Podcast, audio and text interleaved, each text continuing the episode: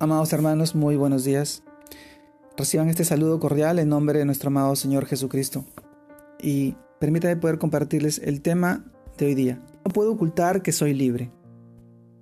Y quisiera que fuéramos al libro de Marcos, capítulo 5, versículo 2 al 5, en el cual nos dice, y cuando salió él de la barca, enseguida vino a su encuentro de los sepulcros un hombre con un espíritu inmundo, que tenía su morada en los sepulcros y nadie podía atarle, ni aun con cadenas, porque muchas veces había sido atado con grillos y cadenas, mas las cadenas habían sido hechas pedazos por él, y desmenuzado los grillos, y nadie le podía dominar. Y siempre de día y de noche andaba dando voces en los montes y en los sepulcros, e hiriéndose con piedras. Marcos capítulo 2 versículos del 2 al 5. Luego también vamos al libro de Marcos capítulo 5 versículos del 18 al 20, el cual nos dice, al entrar él en la barca, el que había estado endemoniado le rogaba que le dejase estar con él. Mas Jesús no se lo permitió, sino que le dijo, vete a tu casa, a los tuyos, y cuéntales cuán grandes cosas el Señor ha hecho contigo, y cómo ha tenido misericordia de ti. Y se fue, y comenzó a publicar en Decápolis cuán grandes cosas había hecho Jesús con él, y todos se maravillaban. Marcos capítulo 5 versículos del 18 al 20. No puedo ocultar que soy libre. Es el título de hoy día. Amados hermanos, este pasaje narra la condición totalmente deplorable de un ser humano influenciado y poseído por el maligno. Tenía poderes sobrehumanos de manera que era difícil sujetarlo y atarlo. Su estado era miserable una condición digna de la compasión de Jesús, porque en el plano humano parecía sin esperanza. Todos en Decápolis querían que estuviera lejos. Tristemente tenemos que reconocer que esa es la labor del maligno. Vino a robar, a matar y a destruir la vida de muchas personas. Esto lo encontramos en Juan capítulo 10, versículo 10. Sumida en vicios, pecados, ataduras espirituales y problemas de todo tipo. Muchos a nuestro lado están atados y escondidos totalmente abatidos por sus problemas emocionales y también espirituales. Es nuestro deber llevarles la buena noticia, la de Jesús, la que Jesús vino a liberarnos de la opresión del maligno, de la influencia de la carne y del mundo, para darles una vida en abundancia. Nuestro amado Señor anhela que, así como cuando le conocimos y recibimos en nuestra vida al Espíritu Santo, que vino a habitar y a cambiar positivamente nuestras vidas. Otras personas también reciban su influencia a través de nosotros.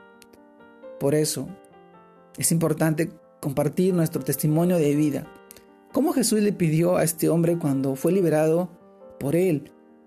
Jesús nos narra y, y nos cuenta, y Él conoce nuestros problemas, sino que nos libera de ellos y sabe cómo actuar. Muchos pueden espantarse con la obra que Jesús hace al transformar radicalmente nuestra vida.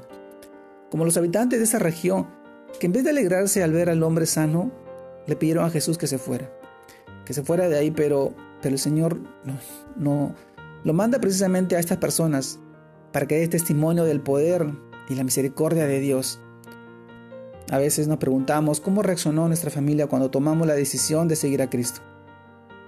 Recordemos que tenemos al mejor, al mejor en nosotros, como dice 1 Juan capítulo 4 versículo 4. Mayor es el que está en, nosotros que el que está en el mundo. Que nos impide entonces, ¿qué nos impide entonces dar testimonio de su liberación, de amor? Somos libres. Somos libres y no podemos ocultar nuestra libertad. Y eso es gracias al amor, a la misericordia de nuestro amado Señor Jesucristo.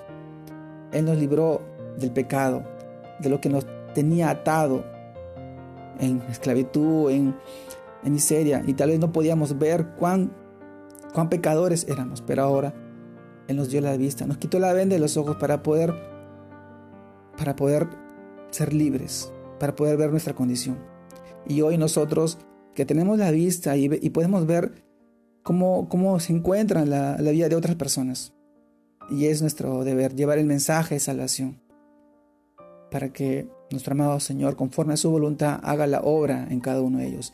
Sembramos la semilla para que ellos puedan creer pero el poder de su Espíritu Santo, el cual nos convence de pecado y justicia, hace la obra más grande en la vida de, la, de aquellos a cual nosotros le predicamos y evangelizamos. Hoy te animo a seguir creciendo en el Señor. Hoy te animo a que puedas llevar su palabra y su evangelio con amor, con gracia y misericordia como Él nos las dio. Te mando un fuerte abrazo. Dios te guarde y te bendiga en este domingo familiar y que sigas compartiendo con tu familia, con tus hijos, con tus seres queridos la palabra de Dios, el mensaje de salvación. Dios te guarde y te bendiga. Saludos a todos. Un abrazo a la distancia.